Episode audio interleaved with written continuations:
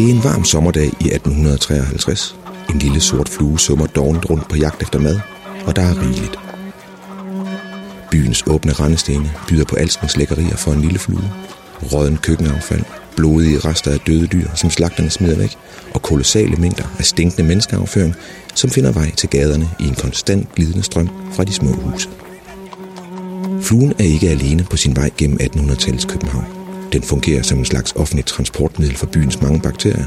Efter måltidet tager den et hvil på en fedtemad, og nogle af bakterierne står af der. Få sekunder efter er der en ung mand, der tager en bid af maden. Han er død inden ugen er om, slået ihjel af, hvad der er mere end bare en almindelig omgang dårlig mave. Som med andre ord endnu en gang velkommen til en verden fuld af sygdom, død og af håb. Velkommen til de to sider af historien om sygdommen, som vi beskæftiger os med i denne podcast podcastrække, Sygdommens kamp mod de levende, og de levendes kamp mod sygdommene. Det, vi kalder behandling. Oftest var kampen mod sygdom nyttesløs, til tider skadelig, men i små øjeblikke med klarsyn og videnskabelig redelighed opstod alligevel udveje. Med til historien om epidemier hører nemlig, at mange af dem sluttede, fordi mennesket kæmpede imod. Dette er en række fortællinger om, hvordan sygdom får modstand, hvordan mennesket forsøger sig med mere eller mindre hjælpsomme modtræk, for selvom lidelserne medfører død og tragedie, følger der fremskridt med. Svære sygdomme giver fremdrift i behandlingerne, og nutidens lægevidenskab bygger på den modstandskamp, mennesket historisk set har ført mod bakterier og virer, uden at vide, hvad det var. Det her er ikke kun en række fortællinger om, hvad sygdommene gjorde ved menneskene, men også om, hvad menneskene gjorde ved sygdommene. Mit navn er Mikkel Andreas Bæk, og det her tredje udgave af Død og Diagnose, en podcastrække støttet af Lundbæk-fonden om sygdomme og behandlinger gennem Danmarks historie.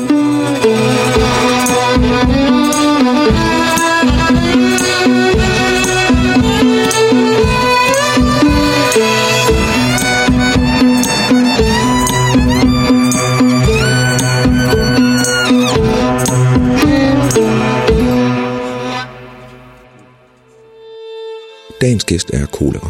En sygdom, der har været på besøg af skillige gange, men især i midten af 1800-tallet haver gennem Europa, og også Danmark i en grad, så den er blevet kaldt 1800-tallets pest. I løbet af det 19. århundrede tog den livet af mindst 100 millioner mennesker. Også i Danmark havde den fat. København blev hårdt ramt i 1853, men også byer som blandt andre Skagen, Aalborg og Aarhus led under sygdommen. Koleraen havde gavn af byernes vokseværk i det gryende industrisamfund og af den øgede handel på verdensplan.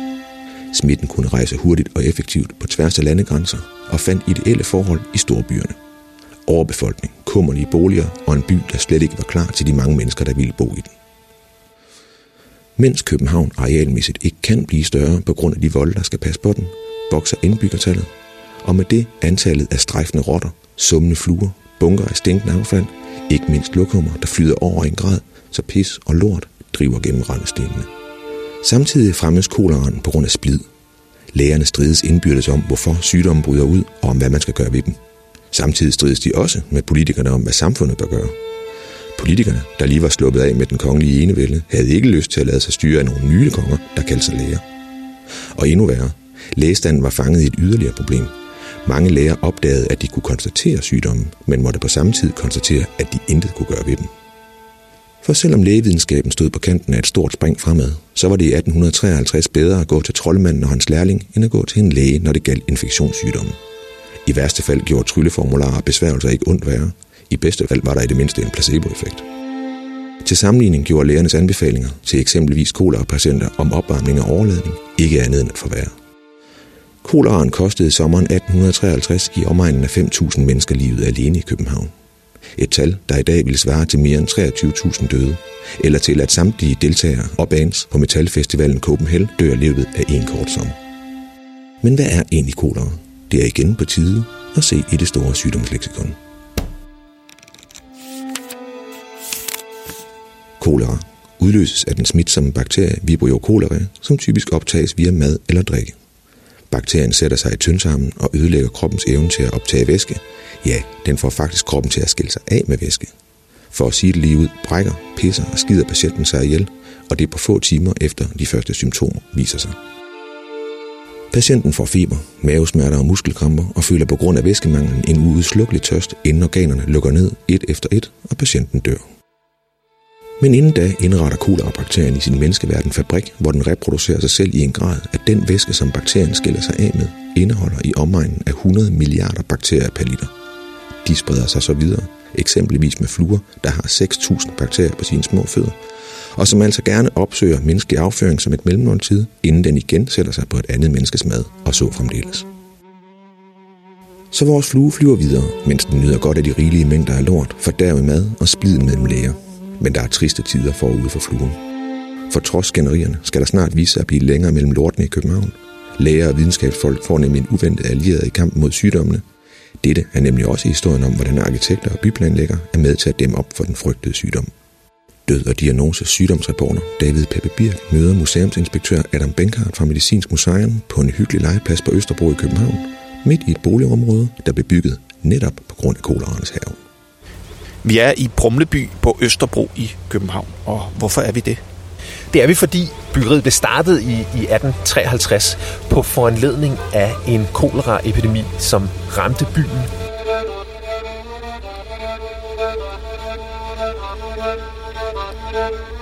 Det er et etages huse, der ligger på lange rækker, gulkalkede og med hvid første etage.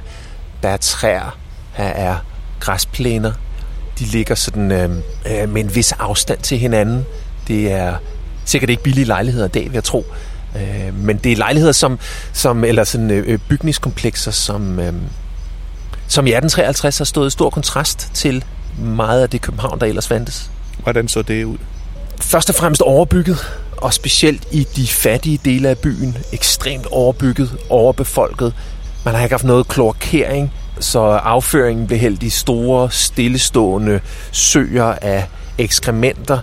Man boede øh, 10-20 mennesker i, i, øh, på, på ganske lidt plads, ofte med husdyr blandet ind. Og altså, de ganske beskrivelser, vi har, både fra København og, og, og andre storbyer i perioden, så er det altså, helt ubegribelige forhold, som, som, øh, som storbyerne i 1800-tallet har, har, har været under.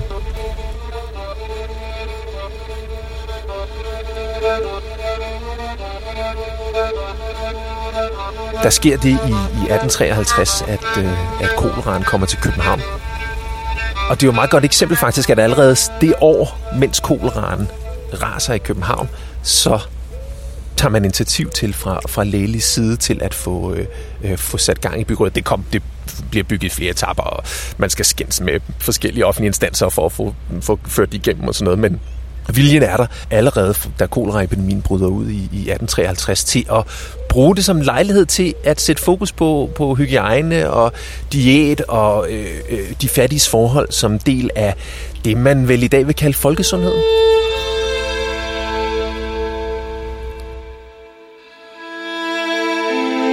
Hvem var det, der øh, tog initiativ til Brumleby, som vi sidder i? Jamen, Brumleby blev bygget af den danske lægeforening. Så det var læger, der tog initiativ til at indsamle penge, altså privat initiativ til at få bygget nogle boligområder til byens fattige, som var langt mere hygiejniske, mere velbyggede, mindre overbefolkede og med bedre sanitet og alle de andre mere for tiden mere moderne tiltag, som, øh, øh som man fra lægeligt synspunkt betragtede som en del af sundheden.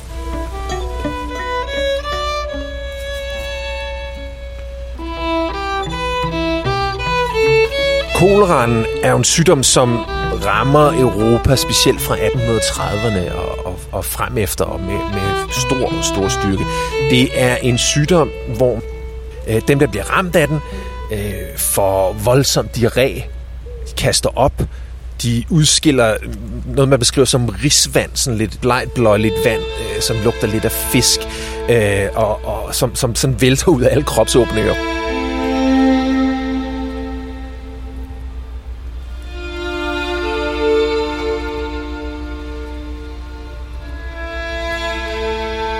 Man, man anslår, at en ubehandlet patient, der er, der er midt i sygdommen, kan producere mellem 10 og 20 liter om dagen af det her væske.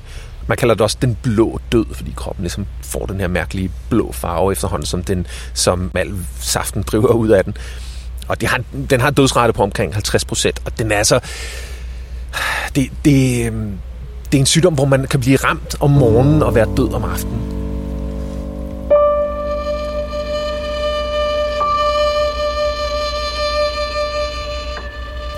Den kommer til Europa fra, øh, fra Asien i 1830'erne, og så, så tager den sådan nogle ture op igennem, øh, øh, op igennem Europa. Det er en, den rammer Europa på sådan et lidt interessant tidspunkt egentlig, hvor man videnskabeligt set på den ene side er begyndt at gå i retning af en mere moderne, empirisk, lægevidenskabelig tænkning baseret på undersøgelser i laboratoriet.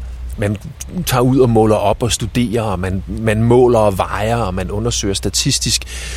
Altså, den moderne lægevidenskab er jo bygget op på en tanke om, at man skal tage ud og undersøge verden, og så øh, pille den fra hinanden i laboratoriet og forstå den øh, i, dens, i dens enkelte dele. Og det er en måde at tænke på, som, som er langsomt ved at bryde igennem her i, i 1830'erne, når man er på den der lidt sære tidspunkt, at man, fordi man er ved at opdyrke den her videnskabelighed, så begynder man at kunne vide i virkeligheden, hvor lidt man egentlig ved.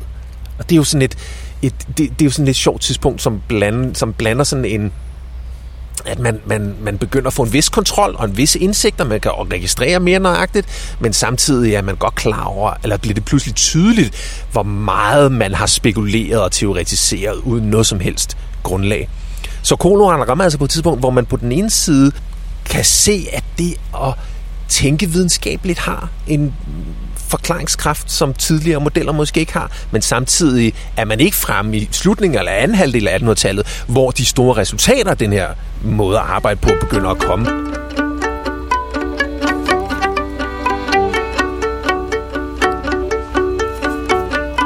I forhold til koleraen, så var lægerne delt mellem, øh, i deres forsøg på at forklare og forstå, hvad koleraen var for noget, to øh, forklarelses, forklaringsmodeller på, på, på sygdommen. Det, man kalder miasmatikerne, dem, der troede på miasmer, som jeg nok skal forklare, øh, og dem, der var kontagionister, altså dem, der troede, at, at sygdommen smittede fra, fra øh, person til person. Det her med, med miasmerne, det, det er værd lige at runde lidt. Øhm, miasmeteorien er en gammel teori, der trækker helt tilbage til den antikke græske lægevidenskab. Miasmer er øh, en, en tanke om, at epidemiske sygdomme opstår ved øh, forrådnelsesstoffer i luften, altså dårlig luft. Og det er jo en måde at hvad kan man sige, forklare sygdommen på, som i 1830'ernes eller 1850'ernes København har, har, øh, har haft en vis forklaringskraft. Ikke? Altså at, at, øh, at jo mere kummerlige forhold man har levet under, jo mere der har været afføring på gaderne, og jo mere, øh, jo mere dyr og mennesker har levet sammen, jo mere overbefolket der har været, jo mere skident har der jo været. Ikke? Så det med at tænke i dårlig luft og, og tænke i, i, i områder som, som sådan øh, øh smittefarlige i sig selv, kan man jo godt se, hvor, hvor, hvor, hvor kommer fra. Ikke?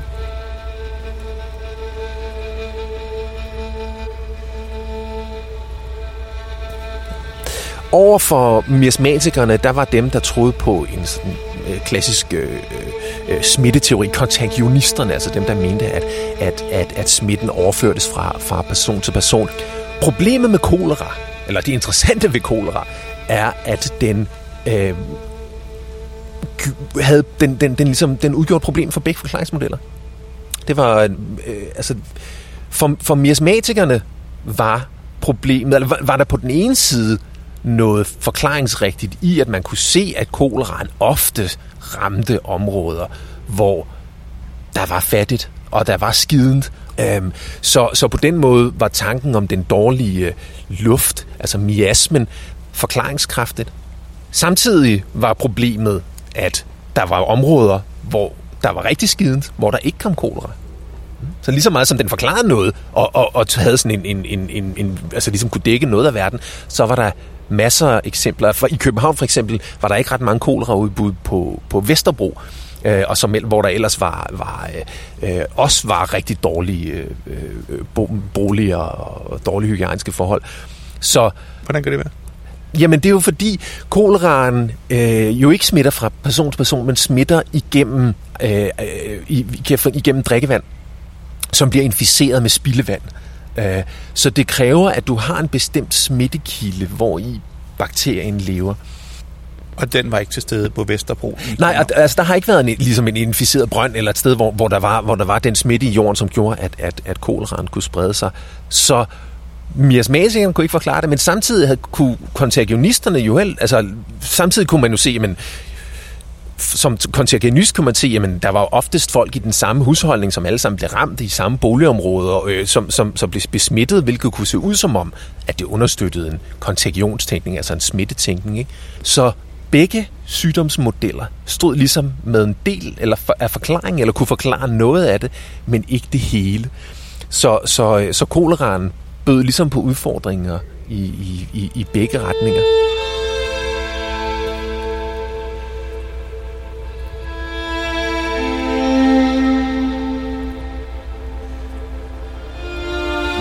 Ender den her kamp mellem miasmatikerne og kontagonisterne?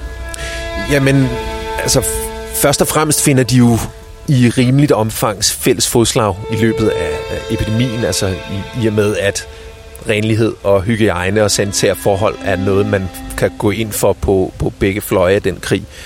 Øhm, og så er det jo en...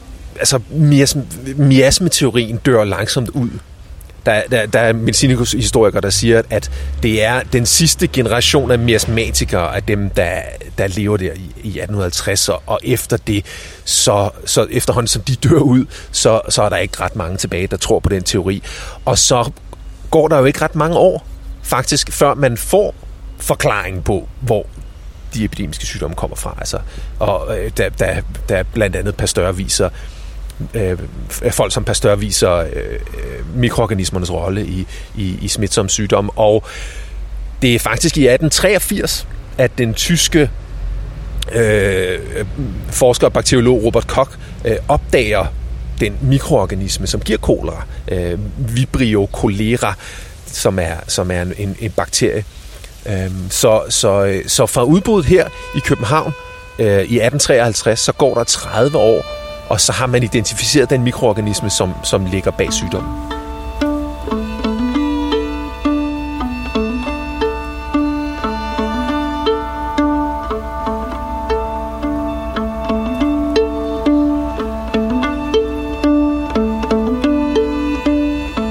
kommer et fokus på at, at bevare folkesundheden. I virkeligheden er det sådan et klassisk folkesundhedseksempel. Ikke? Altså den der tænkning af, at, at vi er en del af en fælles krop alle os, der bor i det her samfund. Og derfor så er det statens rolle i et eller andet omfang at tage vare på den krop. Og det kan både være ligesom i tilfældet med pesten, hvor man, da pesten rammer Helsingør, så sætter man vagter rundt om byen og skyder alle, der prøver at komme ud. Ikke? Men, men det kan også være, ligesom i Brumleby, at man øh, fra, fra, fra levevidenskabelig side siger, men altså, vi bliver nødt til at få rettet op på nogle af de levevilkår, som folk lever under, fordi Både for deres skyld selvfølgelig, men også fordi, at vi som samfund har, ikke kan leve med, at der er nogen af vores øh, nogle af vores dele, ikke? Nogle, af, nogle af ligesom indbyggerne i fælleskroppen, som, som lever under forhold, der, der spreder sygdom og, øh, og, og smitte. Så det er sådan et, det er sådan en klassisk folkesundhedstænkning, øh, som, som, øh, som ikke bare handler om, at folk skal have medicin, men som også handler om, at man, at man skal sørge for ordentlige leveforhold, man skal sørge for ordentlig mad. Og det ser man, altså da, da, under koleraen i København, der, der øhm, sætter man gang i et ret omfattende hygiejneprogram, som jo er noget, både miasmatikerne og kontagionisterne kan blive enige om. Ikke? Altså for miasmatikerne handler det om at få, få, øh, få, sørge for, at der ikke er for meget dårligdom i luften, altså man renser ud, så, så, så der ikke er for meget dårlig luft, og for, for, for kontagionisterne handler det om, at man kan komme af med det smitsomme materiale. Så det kan man ligesom blive enige om. Så man sætter gang i nogle renlighedsforanstaltninger, som blandt andet, at folk bliver bedt om at rense deres gårdsrum, man skal øh, fjerne opfaret snavs, man skal skylle rendestenen i gården, når det er tørt, så skal gaderne stænkes med vand, øh, latrinen skal køres væk, familierne bliver bedt om at lufte ud hyppigt, øh, man skal sørge for at rense stuerne, man skal lufte sengeklæderne ugenligt, og månedlig udskiftning af sengehalmen er også på, øh, som, som en, af, en, af, en af tiltagene. Og så skal man også sørge for kun at bruge rent vand til, til drikkelse og, og, og madlavning og Øhm, politiet bliver bedt om at tage sig af gadefejning og udskyldning af rendestenen øh, og, og så videre. Så, så man sætter gang i et ret omfattende renligheds- og hygiejneprogram, der jo griber helt ind i de enkeltes liv. Altså det handler om, hvor tit du skal skifte dit sengetøj. Ikke? Så det gør man. Og samtidig med det, så sætter man også gang i nogle di- diætiske forhold, altså man sørger for, at, at, at folk kan få ordentlig mad at spise. Så, så der ligesom også bliver gjort noget fra, fra, fra en diætisk side. Ikke? Øhm, men men det, det er klart, at det er jo før man opdager, at, at vi er omgivet af en mikrobiel verden. Ikke? hvor, hvor, hvor, hvor sygdommene skyldes små organismer, som er, har deres egen livscykluser og eksisterer igennem og i os, og at det er der, sygdommen skal undersøges og forklares. Så derfor har man de der generelle forståelser, hygiejne, renlighed, ordentlig diæt, sådan noget. Ikke? Altså det er jo sådan nogle, det er jo sådan nogle, det er jo sådan nogle generelle tiltag, men, men som jo ikke er nede i en specifik sådan kausal, selvom man forsøger at forklare det, så, så er det jo ikke, fordi man forstår præcis, hvad det er. Man kan bare se, at der er sgu nok noget med det der, som er, som er fornuftigt. Ikke? Men det kræver en masse ting, der løber sammen. Det kræver også, at du har et, et, en, en, nogle byer, hvor der er samlet en masse mennesker, og du kræver, at du har et stærkt statsapparat, som ser det som en del af deres funktion at passe på den enkelte borgers liv og, og, og, og levnet i et eller andet omfang. Ikke?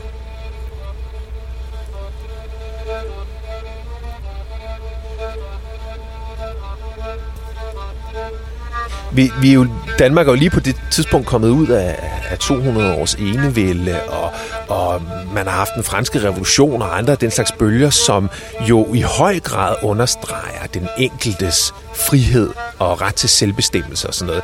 Så, så, øh, så derfor er der mange mennesker i samtiden, som, som føler, at, at, at man skal ikke have en ny magt, der kommer ind og skal til at bestemme det hele, ligesom, ligesom, øh, ligesom enevældet gjorde før, og nu bare øh, i, i forklædt i en eller anden kommission eller sådan noget. Ikke? Altså, Den nye magt forstået som lægerne? Ja, eller forstået som statsapparatet, ikke? forstået som, som, som en, en, en stor sådan forvaltning, som tillader sig at, at, at gå ind og bestemme, og hvor der skal laves sanitet, og hvad folk skal spise, og om de skal rydde ud deres huse, og alt det der, som, som bliver af nogen set som en alt for stor indgriben i den enkeltes liv og ret. Så det viser noget om, om de strømninger, der er, øh, øh, der er i samtiden. Så, så på den måde har man både ligesom en lægevidenskabelig modstand, der er, der, der, der er en del af lægevidenskaben, som mener noget andet, har nogle andre forklaringsmodeller, og så er der også den her politiske modstand mod at etablere et stort sundhedssystem, som griber ind i, som har retten til at gribe ind i den enkeltes liv. Og hvad betyder det for de patienter, der ligger rundt omkring i København og udskiller 18 liter væske i døgnet dør af det, at der er denne her Jamen, diskussion? Altså, koleraen er jo sjov, fordi øh, at den rammer på det her tidspunkt, hvor man på den ene side begynder at have lidt mere kontrol og have lidt mere indblik, og har måske en større fornemmelse af, levenskaben, altså levenskaben som, som sådan en, en, en, en politisk, institutionelt system, er blevet mere håndfast, mere tilstedeværende. Sundhedskollegiet har, har magt i træk med byerne bliver større, så kommer der flere læger. Og, du ved, det, det er som profession, at de, at de er blevet stærkere. Ikke? Øh, så, så på den ene side har man en forventning om, at der skal gøres noget, men på den anden side har man jo ikke noget at gøre. Altså, så derfor så, så rammer det på sådan en, der, der er sådan en hjælpeløshed, som samtidig fører over i et, i et ekstremt trang til at gøre noget. Ikke? Så, så kolera bekæmpelsens historie er fyldt med de mest mærkelige og bizarre og, og, og, og sådan... Øh, syrede forsøg på at behandle øh, koleraen, som ligesom går fra, fra de harmløse, altså dampbade og, og slør og fri, sådan frisk drikkevand og akupunktur og massage og, og urtebehandlinger og øh, altså, alt, sådan et kæmpe bredt spektrum af, af sådan mere eller mindre harmløse forsøg, kamp for olie og, og øh, øh, sådan anbefalinger om, hvornår man skal drikke brændevin, og hvad for noget man ikke skal drikke, og hvad for noget kost man skal spise, og måske skal man drikke sødmælk, og måske skal man ikke, og alt sådan noget. Ikke? Og, og så helt over fra, fra de her lidt mere harmløse, helt over i de altså ting, som vi i dag vil betragte som tortur, ikke? Altså, at man bliver overhældt med isvand, man skulle have øh, rektal indsprøjtninger med terpentin, man skulle have øh, sådan, trak pumper ned i maven, som, var, som, som skulle hive miasmer ud fra, fra indvoldene.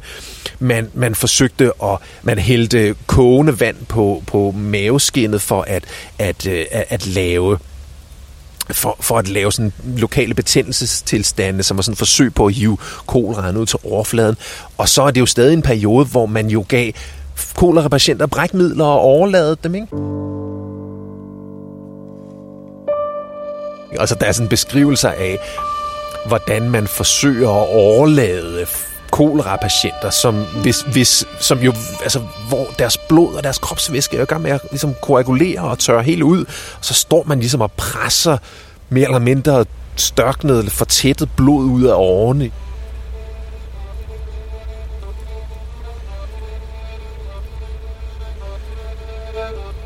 Vi sidder lige her i en øh, i nogle bygninger, som er blevet bygget på baggrund af en koleraepidemi i København, som rent faktisk hjalp til. Øh, findes denne her sygdom stadigvæk øh, her i byen? Nej, det gør den ikke. Øhm, og kolera, kan man sige, det er en af de epidemiske sygdomme, som vi på også globalt har sådan relativt godt greb om. Og det er jo det er en sygdom, som ligesom med så mange andre sygdomme er, er jo uretfærdigt forbundet med, øh, med, med sociale og sanitære forhold og koster diæt, altså har i, i et vestligt øh, i, i, i et velfærdssamfund, hvor man har god sanitet og godt drikkevand, og man har ordentlig kost og sådan noget, der skal der virkelig, virkelig, virkelig meget til for at blive smittet med kolera.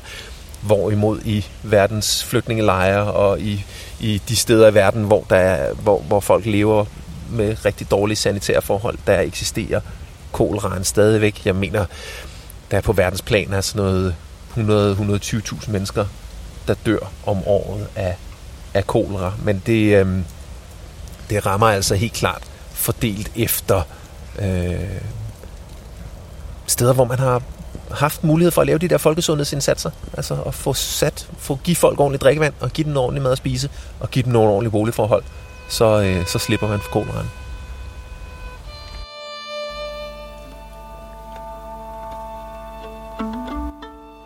Koleraen gjorde indhug i befolkningen, og som andre sygdomme også indtryk på kunstnerne. Blandt andre forfatteren Wilhelm Bergsø skrev i sine erindringer om koleraens haven, her om en fordrukken mand, der på sin egen måde forsøger at behandle den frygtede sygdom. Jeg giver koleraen døden og djævlen. Når bare I gør som jeg, kan I få den til at rejse af helvede til. For ser I, jeg drikker brændevin. Bare brændevin. Det går den emmer af vejen for. Manden ville altså drikke sygdommen ud af kroppen. En uvidenskabelig metode, der måske føltes rigtig. I dag, mere end 150 år efter kolerans haven, er vi heldigvis nået frem til, at mere logiske argumenter afgør, hvad der er rigtigt og forkert. For i dag ved lægerne, hvad der er godt og skidt for patienterne. Eller gør de? Tager man eksempelvis debatten om brugen af medicinsk cannabis, står mange læger på hver sin side af hegnet. Læge Bent Damgaard fra Kolding besluttede sig for at udskrive medicinsk cannabis til sine patienter, da det blev tilladt som forsøg per 1. januar i år. Mange af mine patienter siger, at cannabis hjælper, og det er svært ved at lukke øjnene for, selvom der ikke er håndfast bevis for, at det virker, sagde Bent Damgaard til Jyske Vestkysten. Men kollegaen, overlæge Gitte Handberg fra Odense Universitetshospital, er bestemt ikke enig. Vi aner jo ikke, hvordan medicinsk cannabis virker. Vi ved fx ikke nok om, hvorvidt patienterne bliver afhængige af stoffet, og hvilke øvrige bivirkninger det kan have på lang sigt, har Gitte Handberg sagt til videnskab.dk. Hun retter pegefingeren mod politikerne for ikke at lade stoffet undersøge grundigt nok. Jeg forstår simpelthen ikke, at vores politikere synes, det er forsvarligt at markedsføre det udenom de sikkerhedsforanstaltninger, der normalt gælder, når man tager ny medicin i brug, sagde overlægen videre til videnskab.dk i 2017. For ganske som i 1800-tallets Danmark, hvor politikerne ikke ville være med til, at det offentlige skulle forlange kloakering, fordi det var et indgreb i den private ejendomsret, holder politikerne sig heller ikke i dag tilbage med at give deres bud på, hvad de føler er rigtigt. Formanden for Folketingets Sundhedsudvalg, Dansk Folkepartis Liselot Blikst, mener, at cannabis udskiller sig fra andre lægemidler, fordi det er et naturligt stof, og at det derfor godt kan bruges, uden at man behøver at lave kliniske forsøg. Det er jo bare en plante, som vokser ude i naturen. Det med, at alting skal være så stift, og at man kun kan indføre det, hvis det er klinisk testet, går ud over de patienter, der har glæde af medicinsk cannabis, sagde politikeren ligeledes til videnskab.dk i 2017, og hun fortsatte. Hvis man kan lindre deres smerter, er jeg bedøvende ligeglad med kliniske forsøg. Et udsagn, der for mange videnskabsmænd og kvinder minder om det gamle argument, hvor i fluen, der indledte dette afsnit af død og diagnose, medvirker. 5 millioner fluer kan ikke tage fejl. Lort smager godt. For ligegyldigt, hvor sympatisk politikernes ønske om at lindre smerter er, så kan det være farligt, når der argumenteres med en følt logik. Blikst føler, at cannabis er uskadeligt, fordi det fremkommer i naturen. Det er det måske, men lort, fluer og rød fluesvamp forekommer altså også i naturen. Du har lyttet til Død og Diagnose, som er støttet af Lundbækfonden og lavet af Mikkel Andreas Bæk og David Peppe Bier i samarbejde med Medicinsk Museum i København. Musikken er skrevet og fremført af Frederik Thybo og Kasper Bak Hestrup. Lyt med næste gang, når vi ser nærmere på tuberkulose, også kendt som den romantiske dræber.